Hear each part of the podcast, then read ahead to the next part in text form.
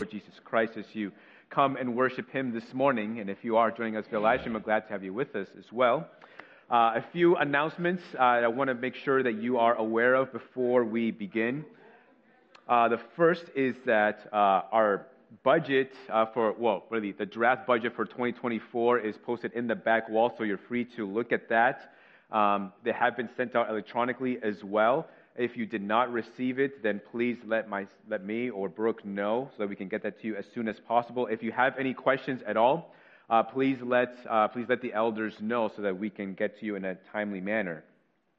Uh, and then November uh, the 18th, uh, there will be some projects to be done here in the church as a Saturday uh, from 9 to 11. So we could use some help in just sort of winterizing things, picking some things up here in the church and our grounds and facilities. So if you are available or have any questions, uh, please let uh, Nancy Gentini know. but we could use some help with that here in our church. Um, and then lastly, actually two more things. November 19th, uh, is our Thanksgiving fellowship here at the church. Uh, so there is a sign up sheet down in the fellowship hall. Uh, I hope that you will consider bringing something along. The church will provide the main meal, which is the turkey. We just need a, a person or two to cook the turkey.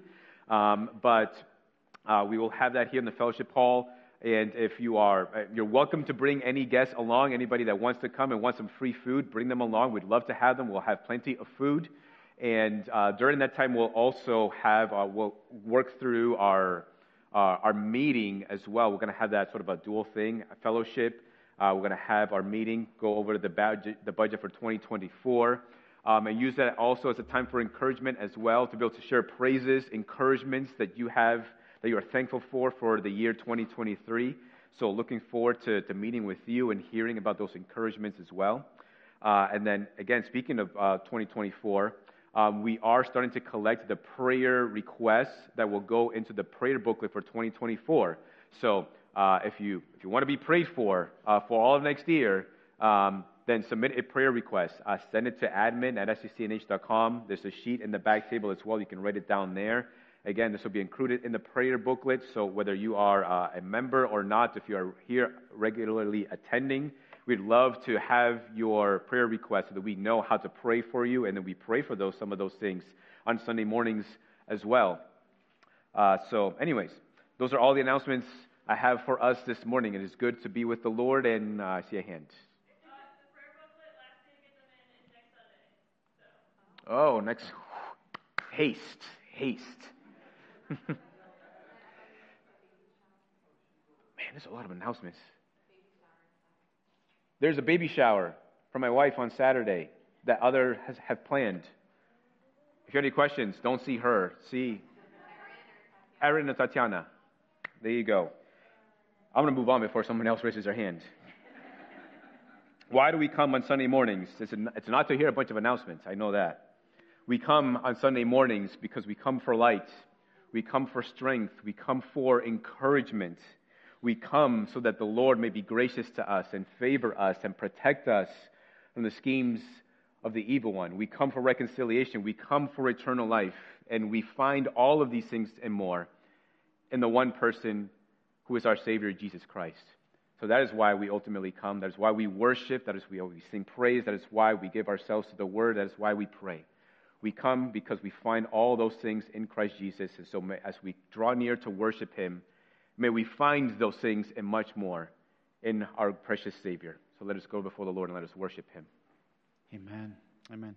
Church, let's stand before we uh, uh, we begin in singing. Uh, I want to share. Um, I want to share something with you guys. It's out of Peter, uh, First Peter five, verses six through eleven. Um, very quickly, um, just a way for us to prepare ourselves to worship. And says, Humble yourselves, therefore, under the mighty hand of God, so that at the proper time he may exalt you, casting out all your anxieties on him, because he cares for you. Be sober minded, be watchful. Your adversary, the devil, prowls around like a roaring lion, seeking someone to devour. Resist him. Firm in your faith, knowing that the same kinds of suffering are being experienced by your brotherhood throughout the world. And after you have suffered a little while, the God of all grace, who has called you to his eternal glory in Christ, will himself restore, confirm, strengthen, and establish you. To him be the dominion forever and ever. Amen. Let's worship together. Amen.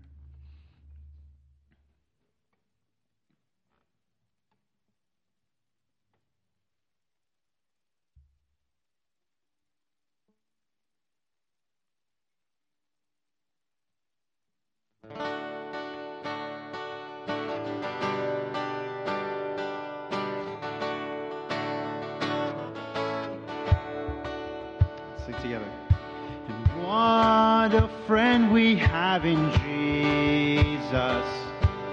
All our sins and griefs to bear.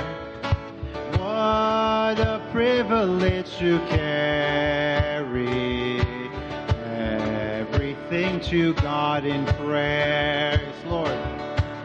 Oh, what peace we often forfeit. Oh, what needless pain we bear.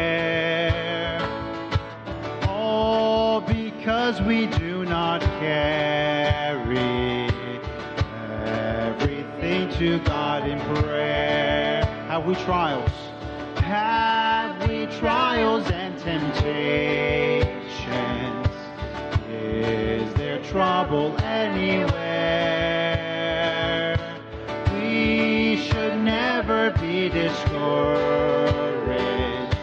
Take it to the Lord in prayer. Yes, Lord. Can we find a friend so faithful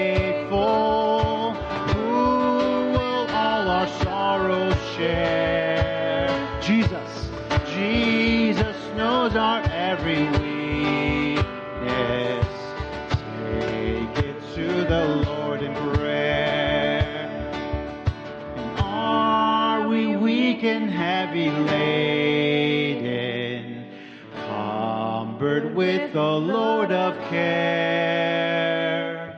Precious Savior, still our refuge. Take it to the Lord in prayer.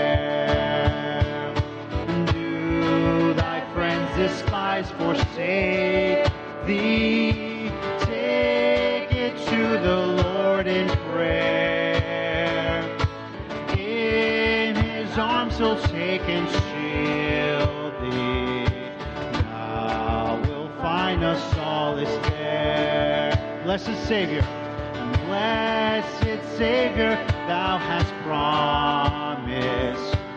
Thou wilt all our burdens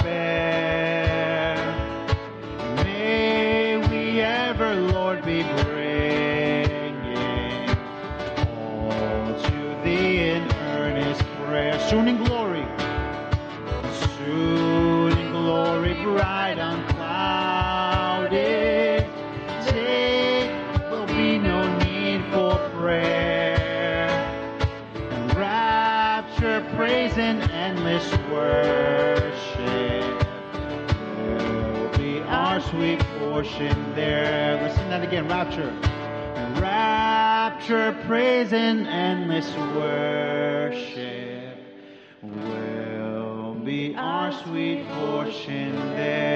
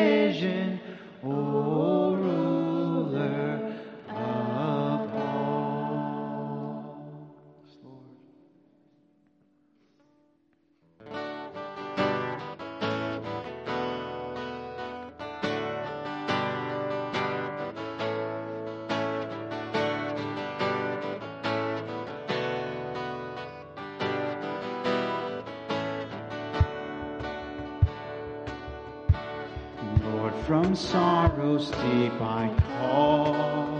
When my hope is shaken, torn and ruined from the fall, hear my desperation. For so long I pled and prayed, God come to my rescue. Even so, the thorn remains.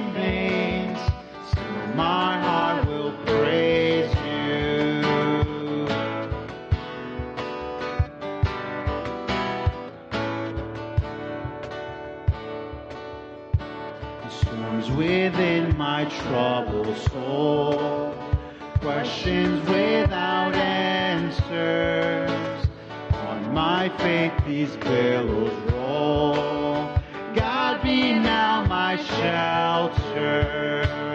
Why are you cast out, my soul? Hope in Him who saves you. When the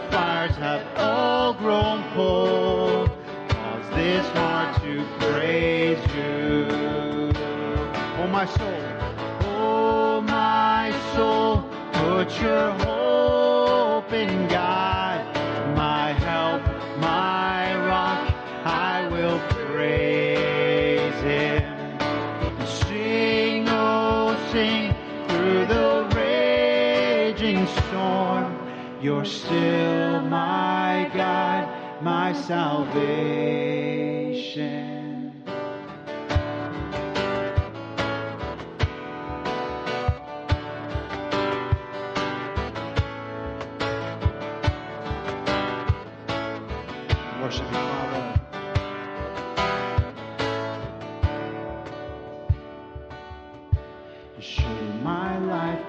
Torn from me, every worldly pleasure, when all I possess is grief, God be then my treasure, be my vision in the night, be my hope and refuge, till my faith is turned to sight.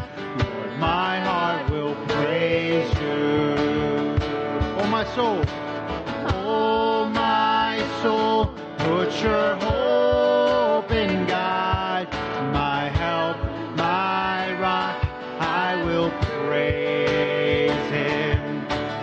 Sing, oh, sing through the raging storm. You're still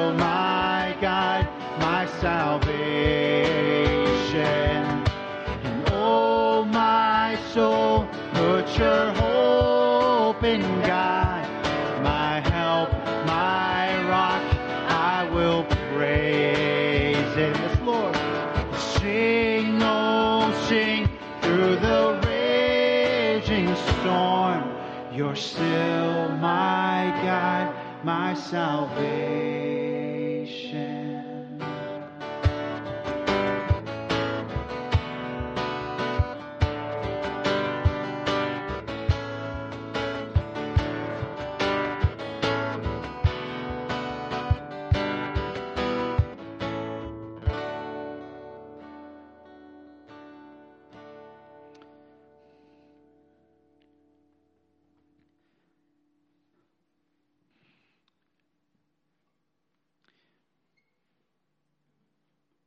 God, as we as we are gathered here this morning, your saints, Lord, cry out.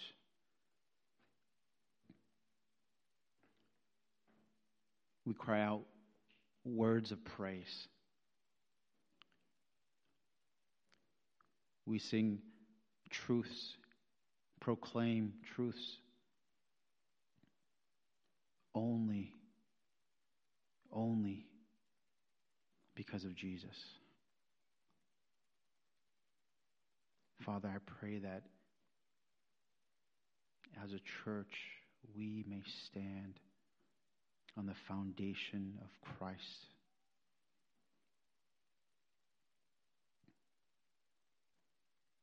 So that when we are in going through trials and temptations, we can be rest assured that you, Father, are victorious over it all and that you sustain us.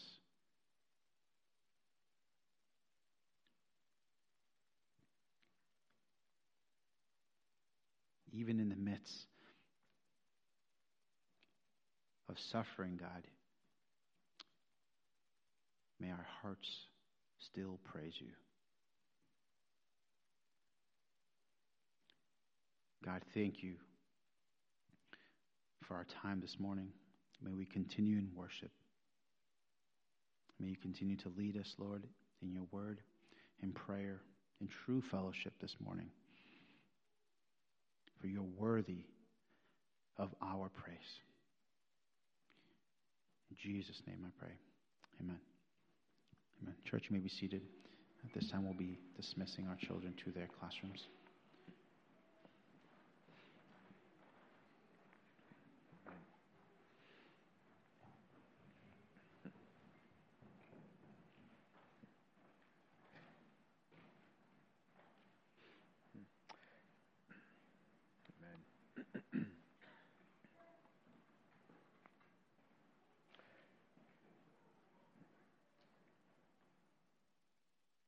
Going to read for us from John 17.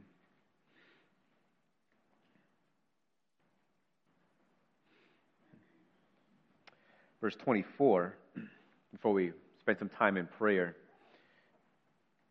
Before doing that, I something I really appreciate about the last song uh, that we sang is that it is it's very very introspective uh, it's very it's very Davidic in the sense that when you read in the Psalms, when you read of of David, he uh, there's a recognition of the trials that he's going through, and he's also at the same time uh, talking to himself. Uh, there's nothing there's nothing lunatic about talking uh, to yourself, being introspective and recognizing your own suffering, and at the same time persuading yourself and convince, convincing yourself, you must do this, however. You must praise. Uh, you have to sing. Put your hope in God. And I just, I love that about the Psalms, and I love that about the song that we just sang. Even as we consider that, hope that we'll consider also these words in John 17 and the word uh, before us also. John 17, 24, Jesus, as he's praying to the Father on behalf of his disciples, he says, Father, I desire that they also, whom you have given me, may be with me where I am to see my glory that you have given me because you loved me before the foundation of the world.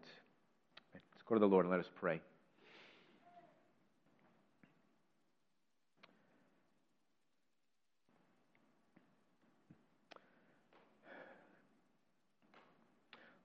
Lord, we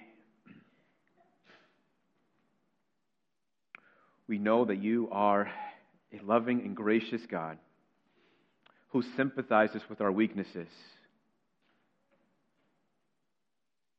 You are the one that is described to us in Isaiah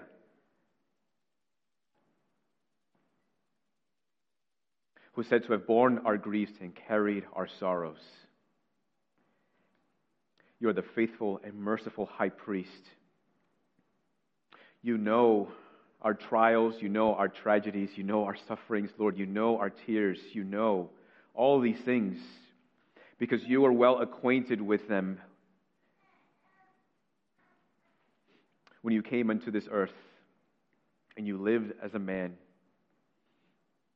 and you suffered as a man and you died as a man.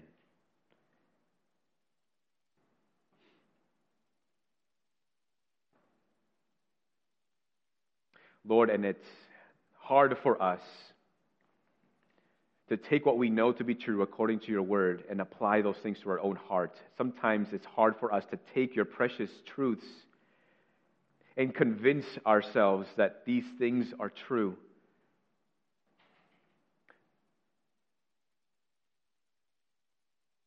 Lord, would you help us this morning?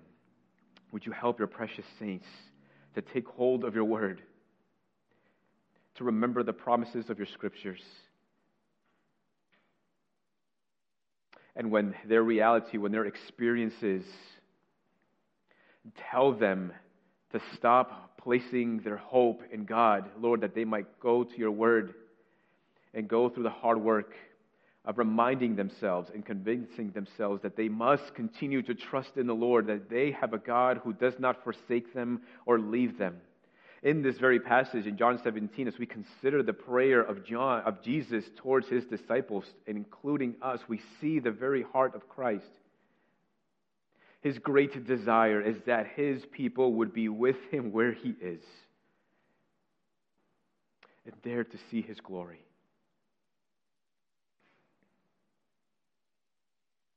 Lord, we would do well to consider the story of Joseph and the sufferings that he had gone through but the ways that you also favored him. And when he was finally met with his brothers, Lord, he called for his brothers to go and go to his father and bring back his father to go and see his honor. Why? So that he can bring greater attention to himself? Is it so because so that he can grow in his own personal pride? Is not because of that, because for his father to see his son and to see his honor would be a place of rest. So also we see the heart of Christ towards sinners, towards sinners like us, and praying to the Father that his desire would be for his people to be with him, to see his glory. Yes, because he is worthy of that glory, because that glory is magnificent, because there is nothing that surpasses the greatness of that glory, but also because Jesus knows that for us to be with him where he is would be a place where we can rest.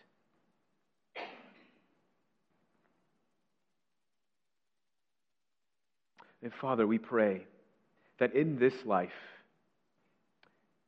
as we wait for the answer to this prayer, as we wait for the day that we are united perfectly with Christ Jesus, help us, Lord, to see your glory. To see your glory in the scriptures, to see your glory in the promises, to see your glory in the gospel, to see your glory through answered prayer, to see your glory in the day to day as we go about our responsibilities, as some go through trials and tragedies and suffering. Let your saints see, even into the smallest degree, see some of that glory today. And as a result, come to a place of rest. And Father, we pray this morning. We pray for rest, for our brother Jay, for Courtney, for their family. We pray, Father, that your rest would be upon their hearts and their minds and guarding them. Lord, even though we know there is great joy and relief in knowing that you have welcomed our dear sister Jean into eternal glory, into your precious paradise there at the bosom of the Father. Let us not remember that there is still this absence.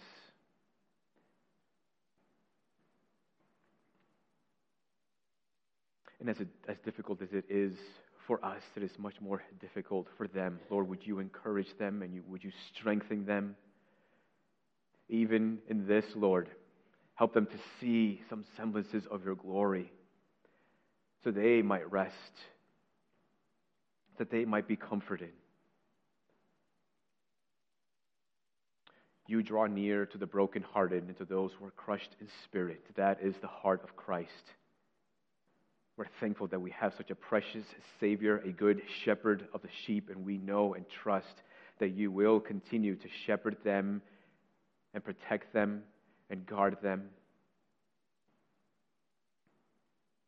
And Lord, we pray for others in our midst, Lord, who are suffering their own battles in varying degrees. Would you encourage your precious saints, Lord? Provide grace for every trial. Remind them that they have a Savior who refuses to let them go. Cause your people to lie beside still waters. Cause them, Lord, to lie down by green pastures, even in the midst of trials and temptations and suffering. Father, we trust you for all these things. We're thankful that we have such a precious Savior. We come to you to find our hope, to find our encouragement, to find our strength. Lord, would you be gracious to us and give to us these things and much more according to your eternal grace, which never, ever runs out. We pray these things in Jesus' name. Amen. If you would, please turn with me to the book of Acts, chapter 7.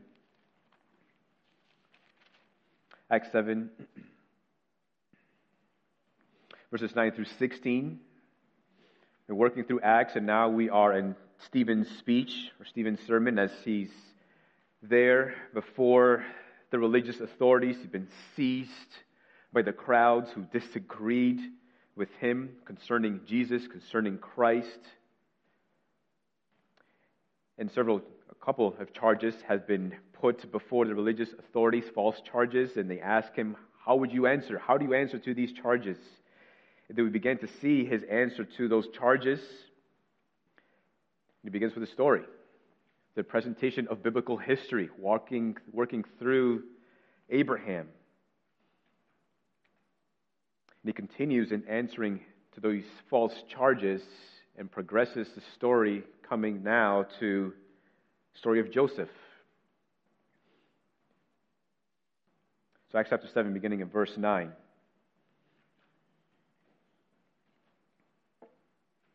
and the patriarchs, jealous of Joseph, sold him into Egypt but God was with him and rescued him out of all his afflictions and gave him favor and wisdom before Pharaoh, king of Egypt, who made him ruler over Egypt and over all his household. Now there came a famine throughout all Egypt and Canaan, and great affliction, and our fathers could find no food. But when Jacob heard that there was grain in Egypt, he sent out our fathers on their first visit. And on the second visit, Joseph made himself known to his brothers. And Joseph's family became known to Pharaoh. And Joseph sent and summoned Jacob his father and all his kindred, 75 persons in all. And Jacob went down into Egypt, and he died, he and our fathers. And they were carried back to Shechem and laid in the tomb that Abraham had bought for a sum of silver from the sons of Hamor in Shechem. This is the word of the Lord.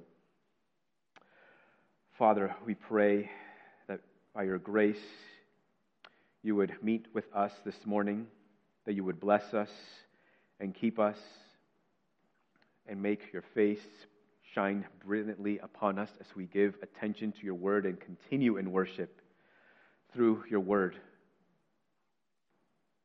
Fill us with your spirit. Give to us your grace. Show us your divine favor, we pray in Jesus' name. Amen. Well, dear saints, as I was considering the passage over this past week and thinking about it and praying over it, I noticed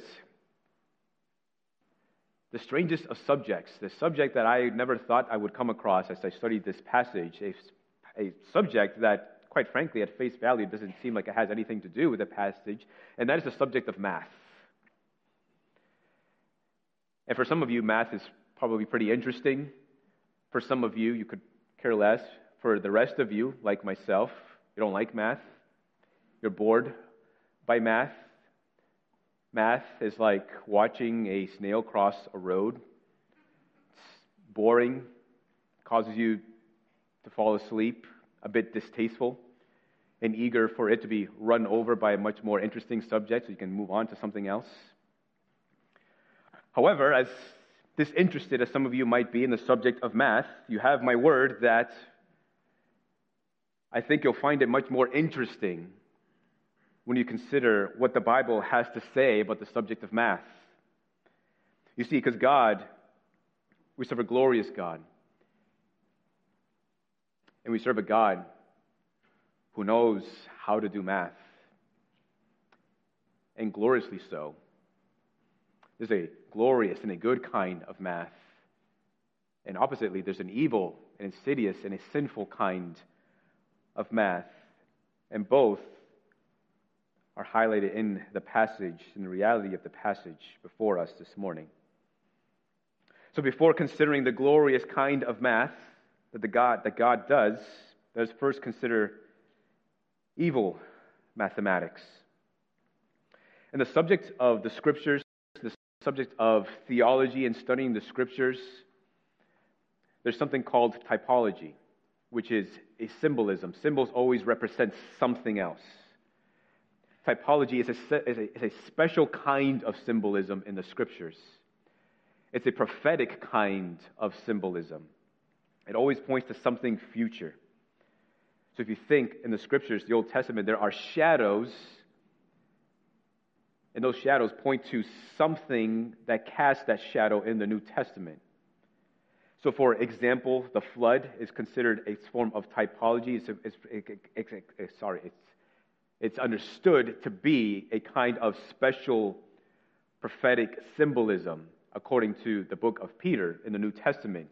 The flood, the Noahic flood to submerge all of the earth, is intended to be representative or point to Christian baptism, submerged under the waters and come out and raised to new life in Christ Jesus. Another typology or another form of this kind of symbolism is Adam himself. Romans chapter 5, verse 14 tells us that death reigned from Adam to Moses, even over those whose sinning was not like the transgression of Adam, who was a type of the one who was to come. In other words, Adam was a type of Christ, pointing ultimately to the person of Jesus Christ. Now, in the scriptures, I think it's also helpful and important to consider parallels in the scriptures. Other things that are not necessarily typology, but other events or persons or offices that have these direct connections to other objects or offices or events in the New Testament. And the story of Joseph falls into that latter category of a direct parallel, I think. The subject of math really came to bear when I considered Genesis chapter 30 and how Joseph got his name. Genesis 30, verse 22 Then God remembered Rachel, and God listened to her and opened her womb. She conceived and bore a son and said, God has taken away my reproach. And she called his name Joseph, saying, May the Lord add to me another son. And it struck me, I'm like, wow, Rachel is actually glorifying God in math. She's doing some math. Rachel, second wife to Jacob, right, who had two wives, which is another story we won't get into right now, another issue. But he had two wives, Leah and Rachel. Leah was able to conceive and had many children. Rachel was not able to have any children at all for a long period of time. And so there was a reproach that she carried, a shame because she was not able to carry or bear her own children. The Lord had closed the womb, but the passage then tells us that at some point God favored her and opened her womb, and she was able to finally have a son. And how does she respond? She says, God has taken away or subtracted my reproach, and in its place, she prays, May the Lord add to me another son.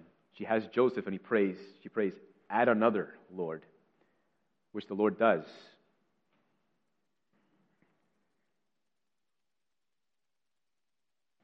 Stephen's speech brings us to the story of Joseph very briefly, very condensed. And in the story of Joseph, there is some evil mathematics that's going on. We have the patriarchs, right? Simeon, Judah, these are the ones that would establish the 12 tribes of Israel. And we see that they're guilty. They're guilty of what? They're guilty of subtracting their dear brother Joseph from their family because they were boiling with anger and jealousy. And it's not that Joseph was an innocent little dude, he was a kind of a brat. But this was a very sinful and evil kind of mathematics. They were so angry and jealous with their little brother, their Joseph, that they decided to go sell him off as a slave in Egypt. Not only did they subtract their precious brother from their family, but they also subtracted joy from their dear father. And in that place, they added affliction, distress, and sorrow, which could have been relieved at any moment by just simply telling the truth. But they kept up the lie for years and years, adding only to the debt of their sin against God, against their brother, against their father.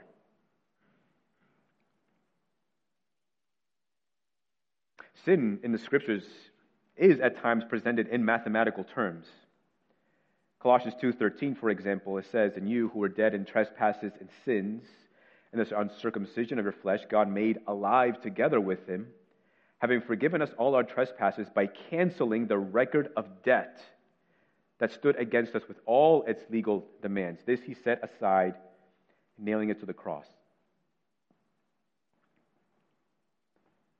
Every single person has a bank account. And it's not that they have a positive account or a zero in their balance, but it's a negative account. It's a negative balance. And that negative balance only increases more and more so over time as sin is increased. It's another charge to the credit card, adding to the debt taking away from what you actually make, and man thinks that they can cash in on their good works, but according to the scriptures, that any good work that is done apart from faith, any good work that is not done with an eye of pleasing the Lord and to the glory of God, is actually only adding to the negative balance to one's account.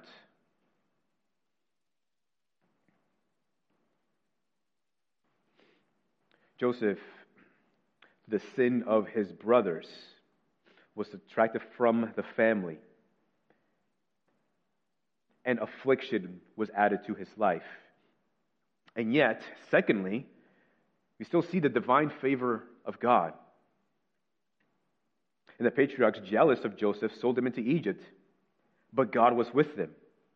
And God rescued him out of all his afflictions. And God gave him favor.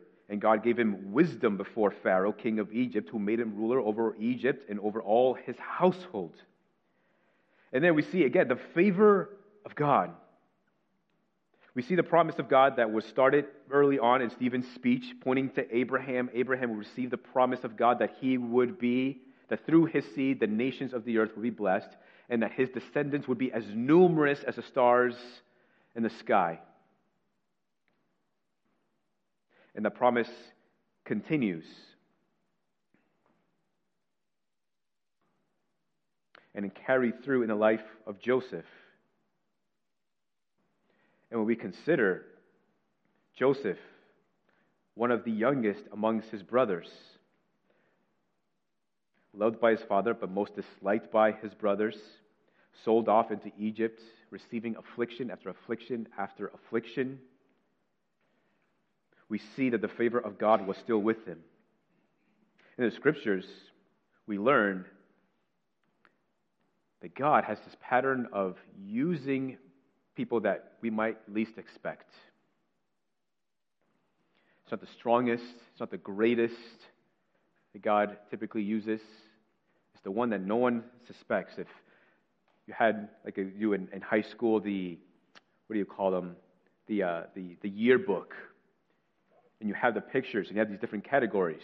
Person most likely to do this, person who most likely to do that, or person least likely to do this, or so on.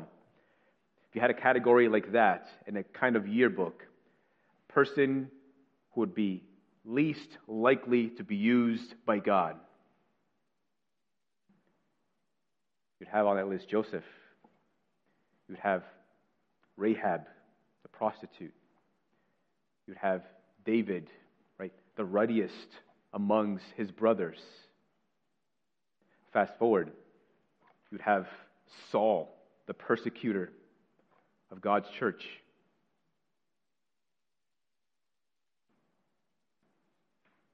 And there will also be a picture of me, of you,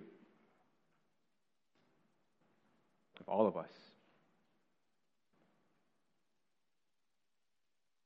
You'll also find a picture of someone else in that category. Isaiah 53 2. Passage that looks forward to Jesus, for he grew up before him like a young plant and like a root out of dry ground. He had no form or majesty that we should look at him, and no beauty that we should desire him. He was despised and rejected by men, a man of sorrows and acquainted with grief. And as one from whom men hide their faces, he was despised, and we esteemed him not. So, along with that, those pictures of all these individuals, and even you and I, we also see the face of Jesus Christ. Because when the world looks at this one, and they try to picture in their own minds who is the Savior of the world, who might be strong enough and power enough to save people from the wrath of God, people might look at Jesus and they might say, oh, it can't be him. It's not him.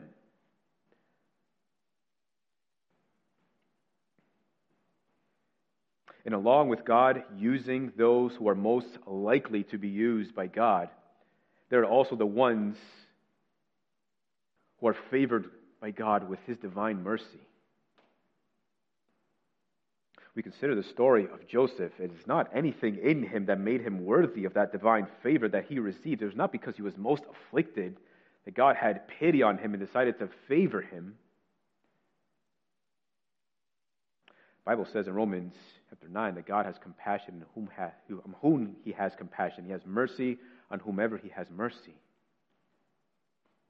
Affliction and suffering is not a prerequisite to receiving divine favor. The gospel is not a kind of job interview where you might be expected to sell yourself. Tell me what you have to bring to the table. Tell me what you have to offer. Tell me your skill, your talents, your gifts. Why should I hire you? The gospel is not a gospel, it's not a job interview. But actually, quite the opposite. The gospel is about our recognition. There is nothing in us worthy of this divine favor and grace that God so freely and lavishly gives. The gospel is our recognizing our unworthiness to receive his salvation and forgiveness and eternal life.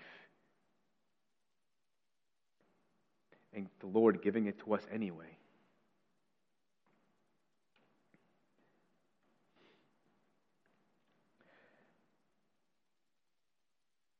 Upon Joseph's life was added affliction.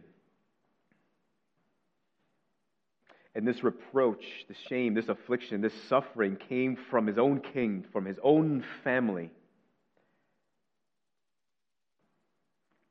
But along the way, in those afflictions, God favors him and God adds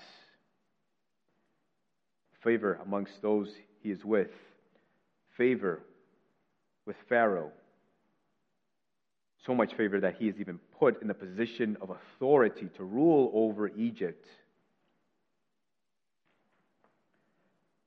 So, what we see in the life of Joseph is that he was afflicted for the purpose of a glorious addition, which is something else that we see in the scriptures, something that the Lord is really good at, math that God is really good at.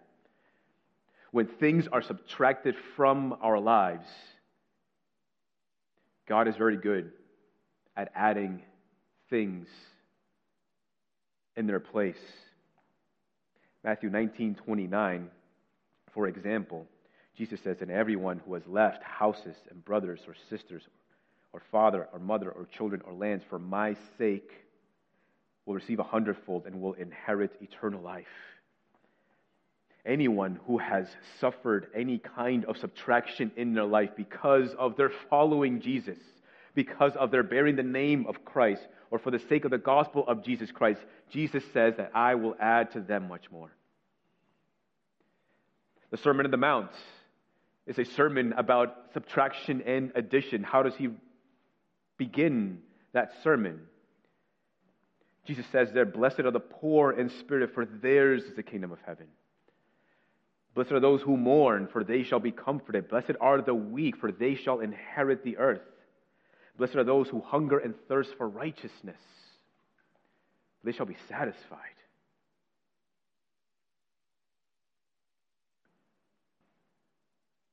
We consider Christ Jesus and the subtractions that he endured. To suffer the subtractions that come through affliction, that come through the punishment crimes he did not commit, of suffering the agony that comes from being crucified to a cross,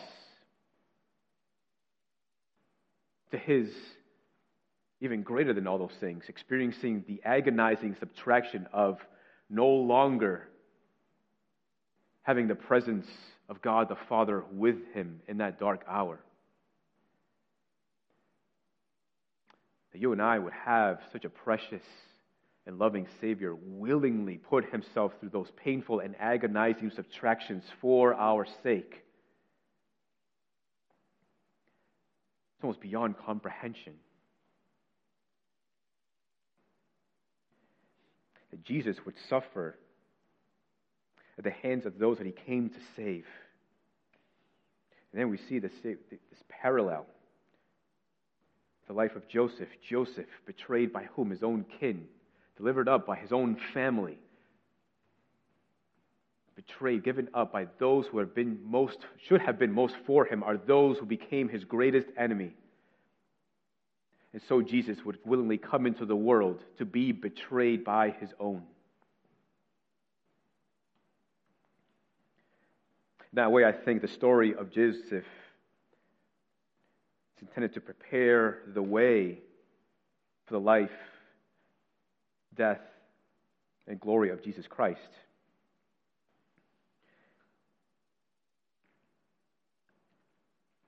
So then, considering this divine favor upon one who is so afflicted, considering the evil mathematics and sin, and even in this passage, we can then turn to glorious mathematics, the kind of math we should all love and rejoice in.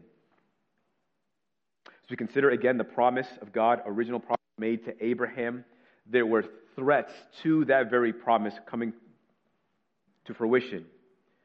First, there's the famine in all the land that threatened the very promise of God. There was no food for Jacob and his family to eat. And what could have been a moment where the promise of God would have ended there because of a simple famine, the Lord says no. And we consider another threat to the promise, which is the very family of Joseph being themselves opposers and enemies to the promise of God. God will not allow his promise to be extinguished right then and there.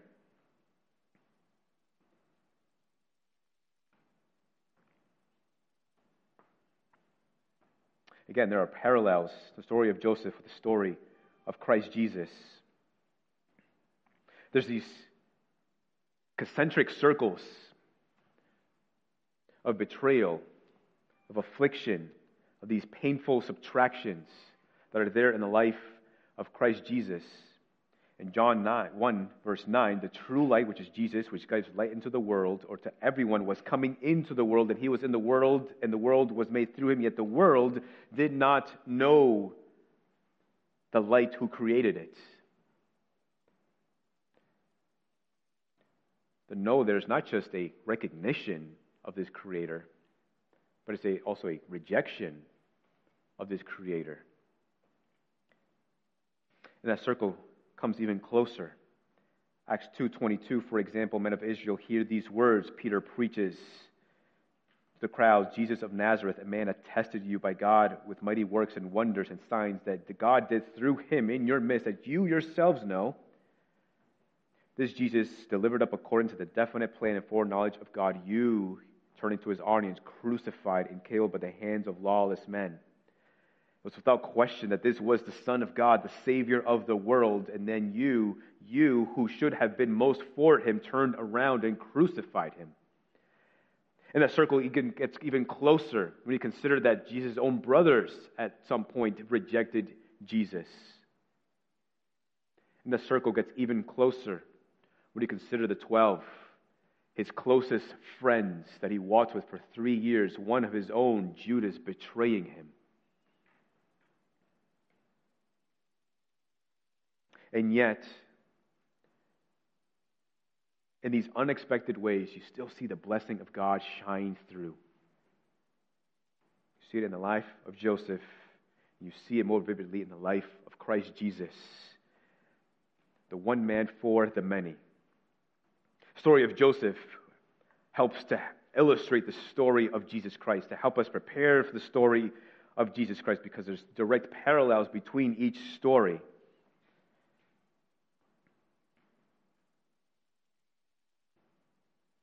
In the story of Joseph, we see that as the brothers come to Joseph, at first not recognizing their own brother, and it wasn't until the second time that they come, when Joseph finally reveals himself to his brothers, that they recognize that their Savior is actually their own brother.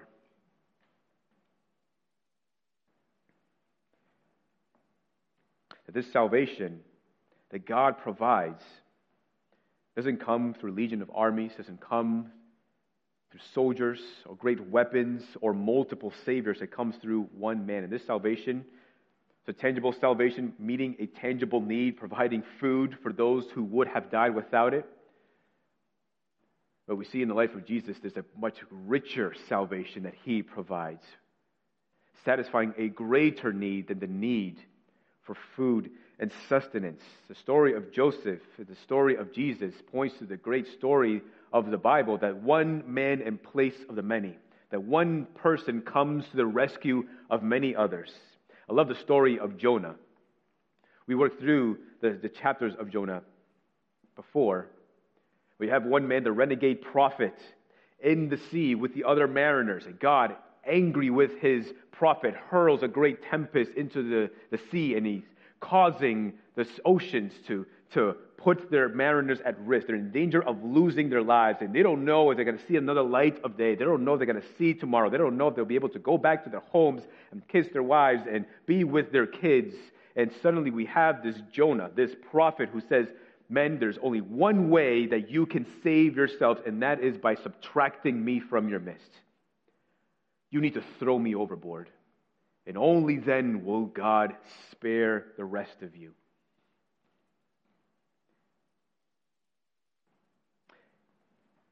And this is another story that points us to the greater story of Jesus Christ, who provides salvation not through multiple saviors, not through a legion of angels, but through himself. One man in place of the many. Make sense of that math. That one life would be given up, extinguished, in order to save the many. That this Jesus would come into the world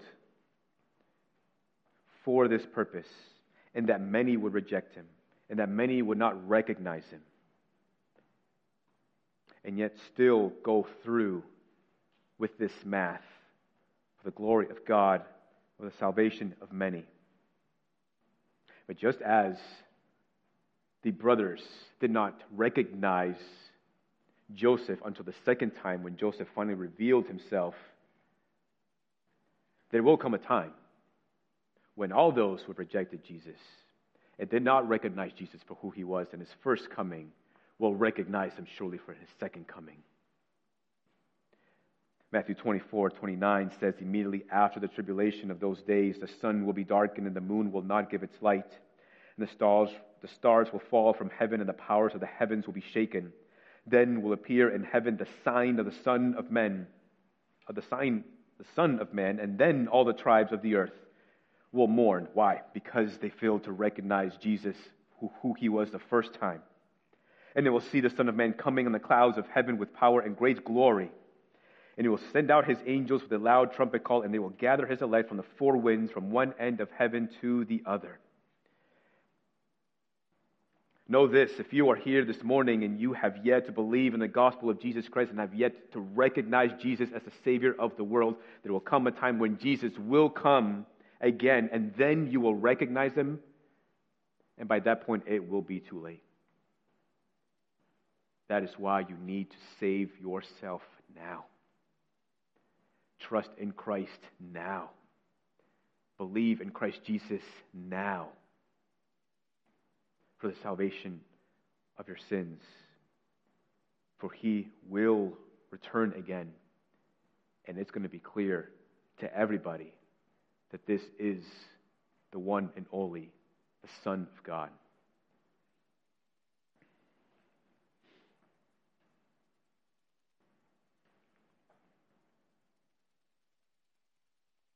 The point that Peter, or sorry, that Stephen is making here is to identify those who arrested him and these religious authorities and connect them to the patriarchs connect them to every person throughout biblical history who was an enemy of the promise of the gospel of Jesus Christ. That's his aim here. And that while you rejected your Messiah, while you rejected the Savior before, and even tried to subtract from us the relief that would come through his salvation, which you were unable to do,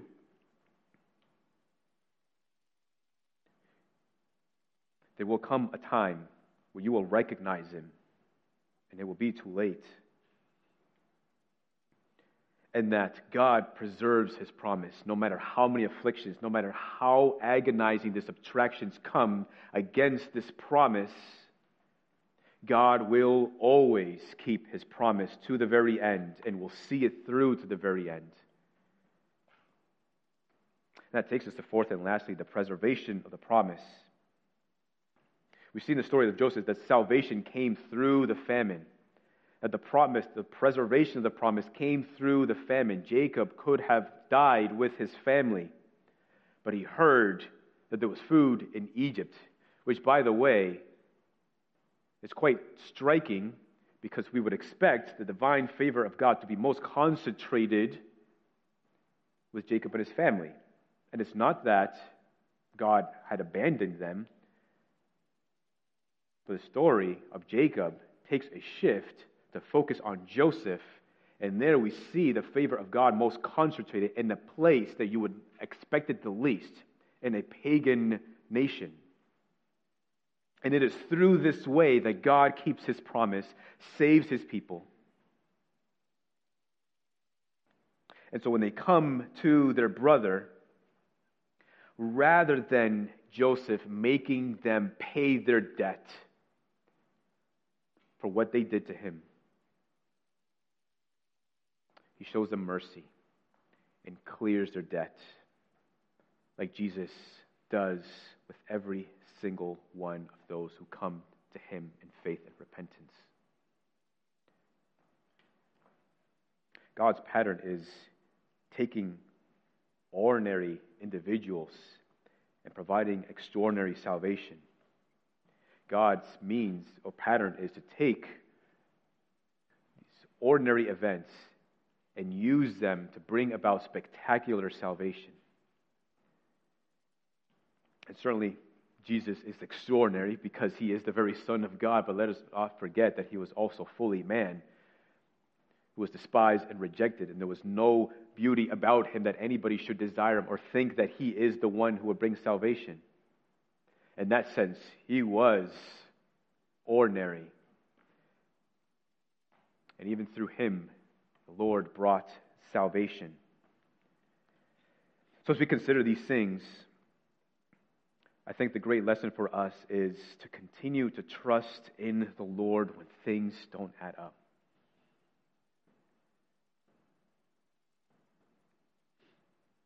In this life, we suffer through severe subtractions and we go through agonizing additions. For some, even here, it's a subtraction, perhaps, of physical health.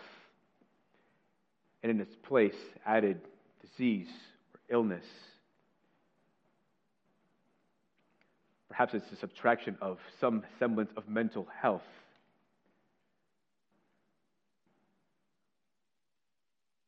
Our church has been certainly through trials and afflictions this year as we have suffered through painful subtractions of those who have gone on to be with the Lord. And some of you also, on a personal level, have suffered these severe subtractions.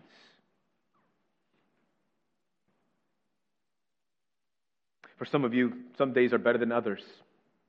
You have no idea what your day is going to be like until you wake up in the day. What can I say to encourage you? Here's at least three attempts to try to encourage us this morning. Attempt number one consider Christ's enduring painful subtractions. Consider what he was willing to go through for your sake and mine. It was Rene Descartes who said, I think, therefore I am. Struggling with his own identity, wondering if he is really alive. He doubts his own existence, and therefore he has assurance that he is alive. Someone else took those words and said it a little bit differently. How do I know that I'm alive? This person says, I suffer, therefore I am. In a way, he's saying to be human is to suffer. All humans suffer. You can't escape some form of suffering. You just can't. There's the pain of the life that we live, the pain of this world that we live in, the pain of sin and its tragic effects upon the world. And if that is the case, if to be human is to suffer, then Jesus is very human. given the rejection of the world, the rejection of his own family, the rejection of his own kin, the rejection of his own friend, and the agonies that he endured on the cross, and the painful separation that he had gone through, and no longer being in the presence of the Father. And to think that Jesus did this for your sake.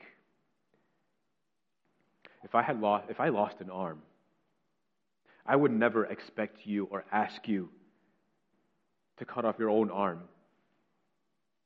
so that you can identify with me, so you can sympathize with me, so you can suffer with me. No one no one would ask anyone to do that. But here is Jesus who certainly, because he is God, knows all things, but enters into humanity, becomes human himself, so that he can save us from our sins and also so that he can understand the suffering that you go through. You have a Savior who suffers with you, who understands your plight who understands personally your agony intends to love you through it. Attempt number two. This might be a strange one, but I am. I find it quite odd when you consider two seeds. You consider one seed left out alone on the ground, receive directly the light of the sun and the warmth of its rays. And yet, that's not where it grows. In fact, it has greater risk of being devoured by the birds of the air. But the kind of seed that does the growing is the one that's dug under the ground. In darkness, in gloom, in dampness, and somehow it still receives the energy of the sun. And there, under the ground, is where it does its growth. And soon it sprouts, breaks through the ground. It begins to grow and produce and bear fruit. Life for you may be like that second seed where it seems like it's gloom, it's damp, it's dark. Just know that there in that darkness, the Lord still shines his brilliant light. And though you may not immediately recognize it or even feel it, it is carrying you through, and it is sustaining you. And the Lord is going to cause it to grow and bear fruit and even perhaps produce a harvest to the glory of his name.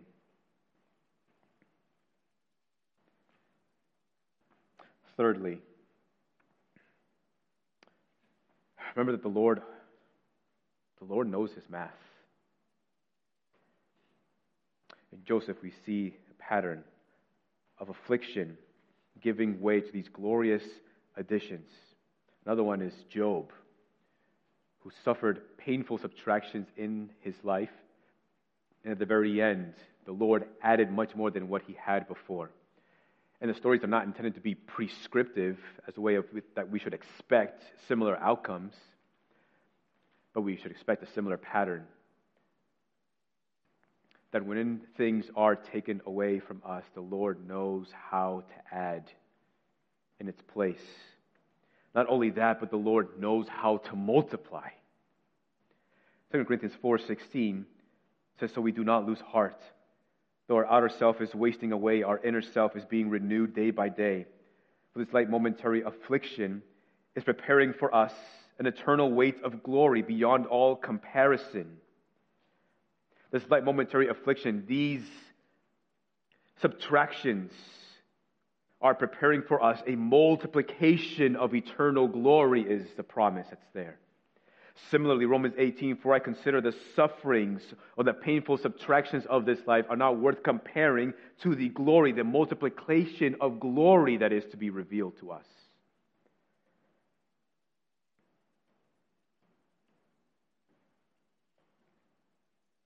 And God does not conclude subtracting and adding when we come into paradise. It's just differently applied. For example, God subtracts sorrow, He subtracts pain, He subtracts suffering, He subtracts illness, He subtracts evil, He subtracts sin. And in its place, He adds joy, He adds rest. He adds comfort. He adds perfect health.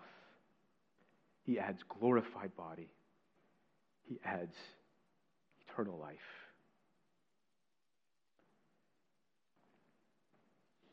And the Lord knows how to add today for what you need to get you through the end of the day. He knows exactly what you need. Don't worry about tomorrow and how you're going to get through tomorrow. There's grace for tomorrow that's ready and waiting for you for tomorrow.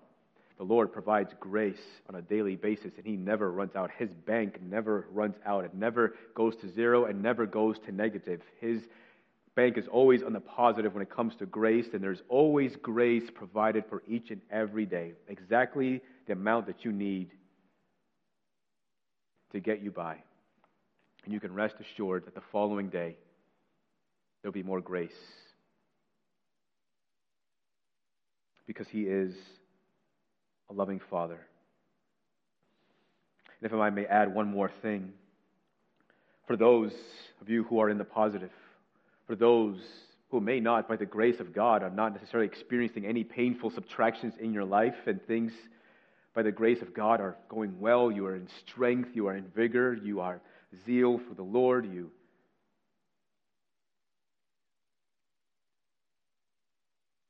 have a semblance of peace and rest, knowing that God is with you. I'm reminded of what Jesus says to Peter when he predicts how he's going to turn away from the Lord and deny him three times. He says to him, When you are returned, strengthen your brothers. Strengthen one another. Be like Moses' helpers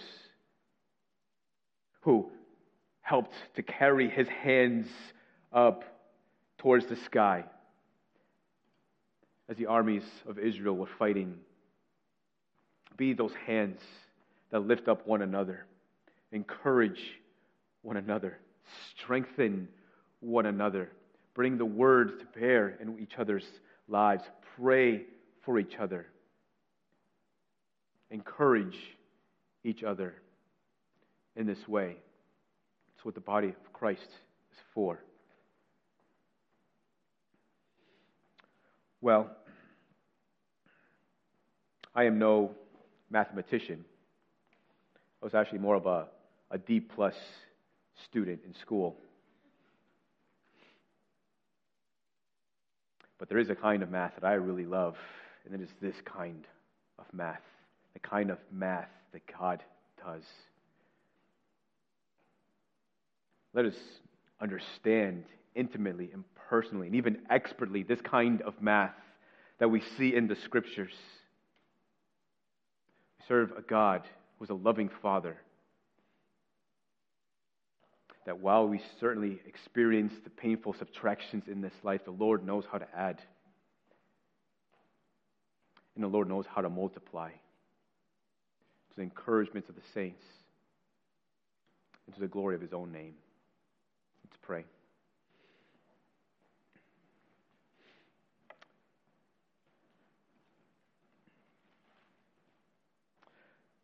Lord Jesus, the reason we can have anything today, the reason why we can have so many blessings added to us and even multiplied to us is because of you. Because you were willing to suffer the painful and agonizing subtractions to come with affliction and suffering. Anything that we have today, all the blessings that we have today, come through your divine grace. We thank you, Lord.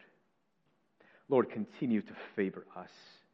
Continue to shine your brilliant face upon us. Multiply your blessings to us. Multiply your rest, your peace, your comfort to those who most desperately need it in this hour.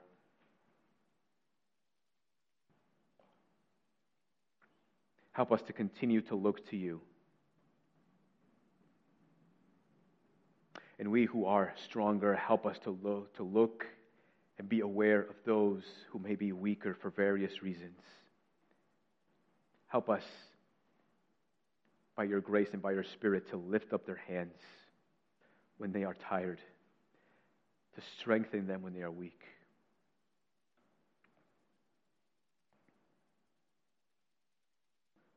We thank you for your divine grace towards us. Continue to lavish that grace upon us as your precious people.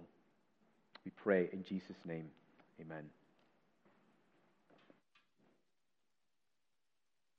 Amen. Church, let's stand. Responsive uh, today's message, as we normally do, let us sing unto the Lord. Uh, it is well with my soul. Amen.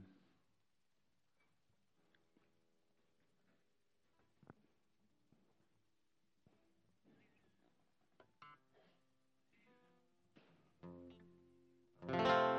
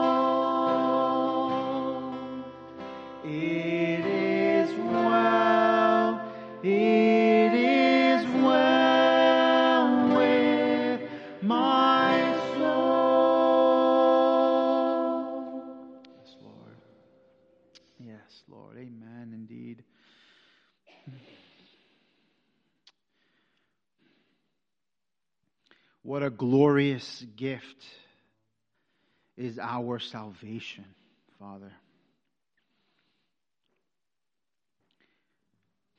Father, thank you for your Son, Jesus, our Savior. Lord, may we consider Jesus, Jesus' sufferings, Lord, for our sins, and understand, God, the divine favor and love that you have for your people. Lord, I, I ask you that you may remind us of the sustenance that you provide because of Jesus. May we not lose heart in the midst of these worldly afflictions, yet instead help us, Lord, to hold fast to your promises, Lord. May we rejoice and find joy in your daily and consistent grace.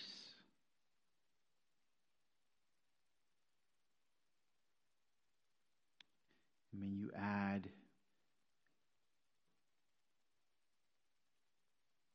forever blessings over your church.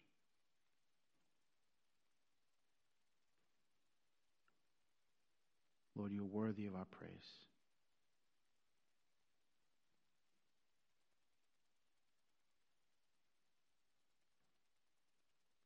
It is in spirit and in truth that we worship you, Father.